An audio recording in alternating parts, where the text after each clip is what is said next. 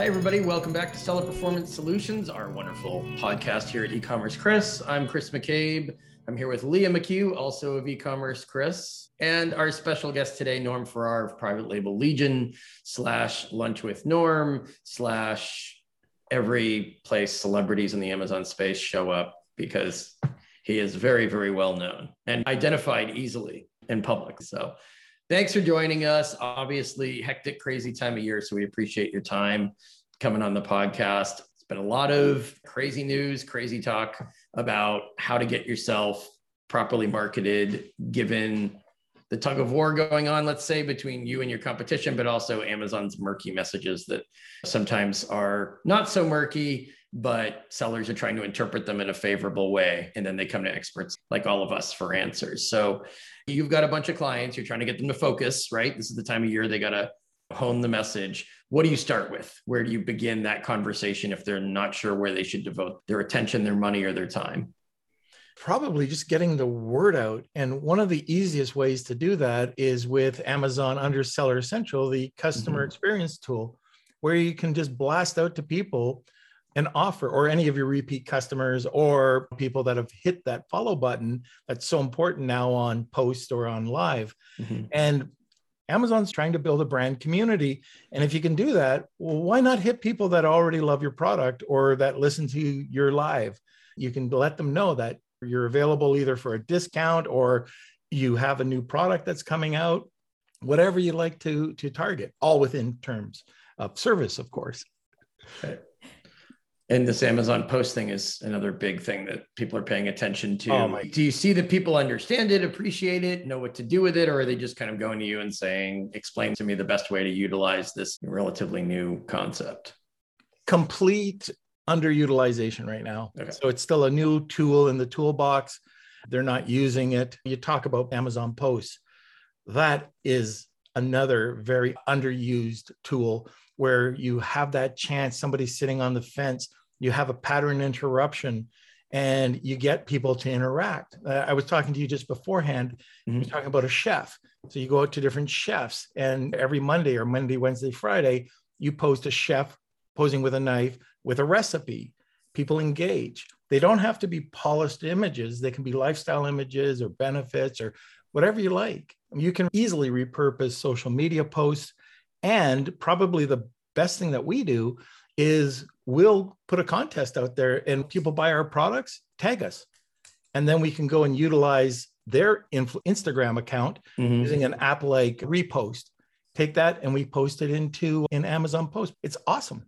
And the other thing that you could do, staying on sort of the post live, like building that community, is very inexpensively build up those followers by driving traffic over to your page. So mm-hmm. over to your storefront or uh, over to your brand feed and get people to follow. There's no harm in that. Like going on to uh, Facebook, probably being the more expensive, but Instagram mm-hmm. or Pinterest or you know any of the user platforms, and tell people that one of the tricks I heard I heard it today was on my banner when you go into your store have the arrow pointing down to the follow. It's sort of like a call to action.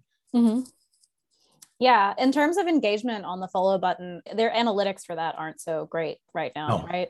So it's difficult to see exactly what's being driven through those posts. Yeah, but you know what? There is a trick. Like ecom Chris. Okay, so in the ecom network, like, like we've been in ecom forever, but every time you click, every single time you click, you lose a, over 50% of your audience. Mm-hmm. So Amazon made it a little tough to go from a post to a purchase. And they do show you the clicks that you're making. So you can see, okay, so many impressions. The first click, okay, you lost 50%. The second click, okay, now you're you're into it. So you've gone from that first post that shows either logo or image. Okay, mm-hmm. pick image. You go to the next one. Oh, you click on the summary to purchase, takes you to the per- product page. Now you have to purchase. That's four to five clicks. Well, what's left it's a captivated audience. So for me, I don't have insights to this, but I would think that it's a captivated audience and your engagement rate would go up at that point, which at the end of the day, your conversion rate goes up. Right. which then drives the rest of the Amazon algorithm on your yeah. listing. Well, and I like how we're entering a new phase of influencer involvement. It's not just freebies and things like that. You're really going to have to grab people that are interested in promoting the product in a certain way, right? Yeah. Not necessarily the quickest and easiest way. You have to be a little creative. And so maybe, I mean, I guess that's my next question is do you think we're entering a new era of influencer use and other kinds of marketing that maybe people didn't utilize as much in the past because they were so hung up on the kind of gimmick of the moment or the trendy thing to do that they heard about somewhere? What I like is it's coming back down to really traditional marketing and how do you get the word out? It's not the next shiny object. And people who are following next shiny objects, it only lasts for a small period of time. Yeah. So influencer marketing is fantastic and you don't have to spend a lot of money. A great person who killed it with influencer marketing was Paul Barron when he set up repeat customers, turned them into influencers, and then said, Hey, how would you like to be a brand ambassador? Mm-hmm. And mm-hmm. they all had their little networks, like not over 10,000 followers, very small. And he's got this huge group. He received, this is how powerful it can be. In a period of six months, over, I think he said 11,000 images. But when mm-hmm. he first started getting going, it took him a bit of time uh, to get 3,000 images. But 3,000 images, what can you do with that on Amazon Posts? Right, exactly. It's crazy.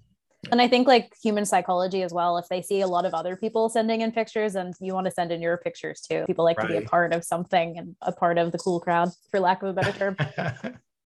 but influencer marketing is great. There's lots of ways to do it. Um, and I think it's part of your brand culture. If you can build that influencer base that people want to be part of your brand, like let's say it's a beauty product I don't know if you guys know Joe Martin, who just sold a BoxyCharm. He only used influencers. He mm-hmm. only used influencers in high end. So he went to the Kardashians. I can't afford a Kardashian, but he went. They loved it. Half a Kardashian, it, maybe. Yeah. uh, maybe their little toe, budget. maybe their yeah. toenail. Yeah, like but, a, um, yeah, exactly. He sold his company recently for five hundred million dollars. Mm-hmm. Wow. Yeah. That's not everybody can do that, but people right. loved what he did. And because Kardashians did it, all these other high end influencers love the product. So yeah. if you had a monster budget for influencers, what's the kind of scaled down version, would you say? If somebody's just looking to kind of get maybe not for Q4 this year, but just to get the wheels turning in the right direction, even for next year, what would you say? a lot of the up and coming, like the people that are trying to become influencers or who don't have any idea that they're an influencer. Maybe there's a dog product. My wife posts pictures of our dog all the time. If somebody were to approach her and say, Hey, would you like one of my products or whatever? And she'll take a picture with the product and mm-hmm. put it on her, her feed. Well, that's these little bunts. She's got a following of 100 or 200 people. Like the nano influencer is, I think, the small Amazon sellers dream. They're very inexpensive from nothing because they don't even mm. know they're an influencer to $10, $25, very inexpensive, depending on the platform. If you're on TikTok, next to nothing. If you're on uh, Instagram, it'll be a lot more. But yeah. you can go out and search out these people. And you can also go on the internet. I did it today. I was uh, talking about bully sticks, and I just mm-hmm. wanted to do like dog influencers. And I went and, and one of my clients has these uh, spiritual jewelry. So I was looking for influencers for them. I went on Google, didn't have to look very far. There was a whole list that was published on Google. These are your top influencers for this type of market. So they're going to be more expensive. Right. But if you go and you just easily search for people under 10,000 users or followers, mm-hmm. they're a dime a dozen. They're really a dime a dozen. I like the idea of dogs as influencers themselves. Like we're probably interested in cat influencers. Chris right? doesn't spend a lot of time on the internet. He doesn't know that. I've looked at a lot of cat videos. No, I've been thinking a lot about cats as influencers in terms of people follow the cats and then they also understand which products that cat is around or pictured with or using. Forget the dog owners and the cat owners. Let's focus on the cats themselves and what they enjoy. Yeah. You know, they get stronger following than any of us do anyway, at least on YouTube videos, right? Simply because we can't be as engaging and entertaining as some of those cats can be in a video. We can try, Absolutely. No? No. what else would you say isn't being talked about? I'm sure you interact with a lot of peers. Maybe you agree with most of what they're saying publicly, or you've got your own ideas, of course. What do you think isn't being discussed that much, whether it's among people who are just laser focused on PPC and nothing else? This is the busiest time of year, right? So, what are people missing that they either should have thought about already maybe even things that they could still employ if they get going on it quickly. One of the biggest things that people don't look at or they go into the wrong ones is gift guides. Like getting into Cosmo, getting into Vogue, getting into those are the upper scale. But mm-hmm. then you have every website, every news site, any site that uh, associations, they all have gift guides. And by going out there and approaching the gift guides, a lot of them are free. A lot of them, you mm. just have to supply a product so they can show, they put it up there. A lot of them are affiliate based, like Wirecutter. If they show your product as being number one, you're going to get a lot of business and they're going to make a lot of money. But that's at least the last time I had a product on Wirecutter. That was an independent based uh, review. We never sent anything in. They found our product, they put it on, and four times a year, we would have a huge bump in sales, all because of that. I, I know for us that BuzzFeed, Huffington Post, mm-hmm. Field and Stream, Men's Health, uh, GQ, Cosmo, Vogue, those are all incredible ones to get involved with. That's probably the biggest thing that people are missing out on. Introducing pre holiday sales. Don't wait for the holiday tell people that they can save money or drive them over to either Amazon or your website for a sale. Use that digital coupon to show that there's a sale too. That's a, a great tool that you can drive people to, you know, click on. It could be a higher priced item. Mm-hmm. You give them a bigger coupon and it looks like it's lower than the higher perceived value. You can get sales that way. And the other thing that I like doing is if I have an email list, so I utilize my email list.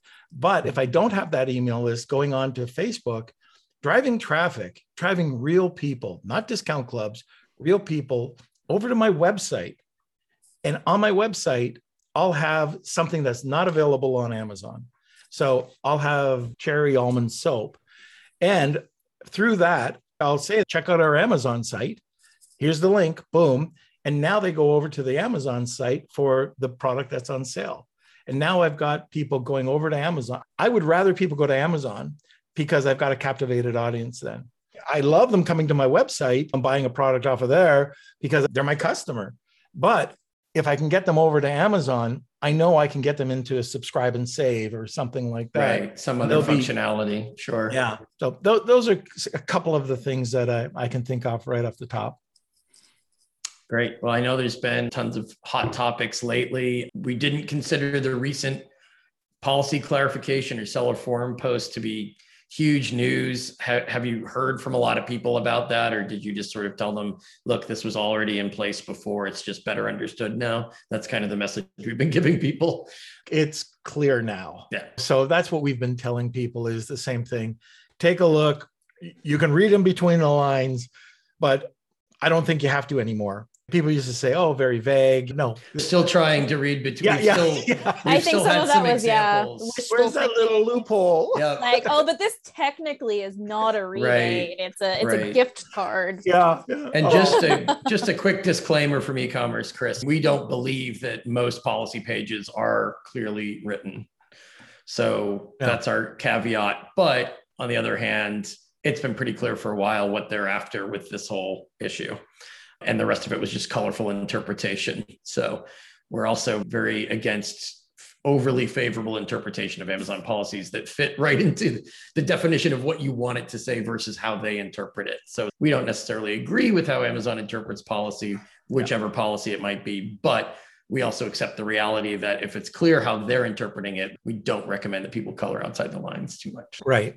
Um, but yeah, great. Thank you so much for joining us today. I know you're a busy guy and it's uh, November. It's very, very peak holiday right now. So we appreciate that you joined us today. What's the best way for people to reach you with all of their great questions about what they've heard today?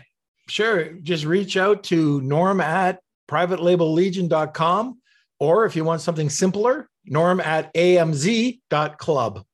Oh, nice. Awesome. All right. We look forward to speaking with you again. Thanks, Norm Farrar, for joining us. You Thanks, are very Leah. welcome. Yep. Thanks, Talk Norm. to you soon.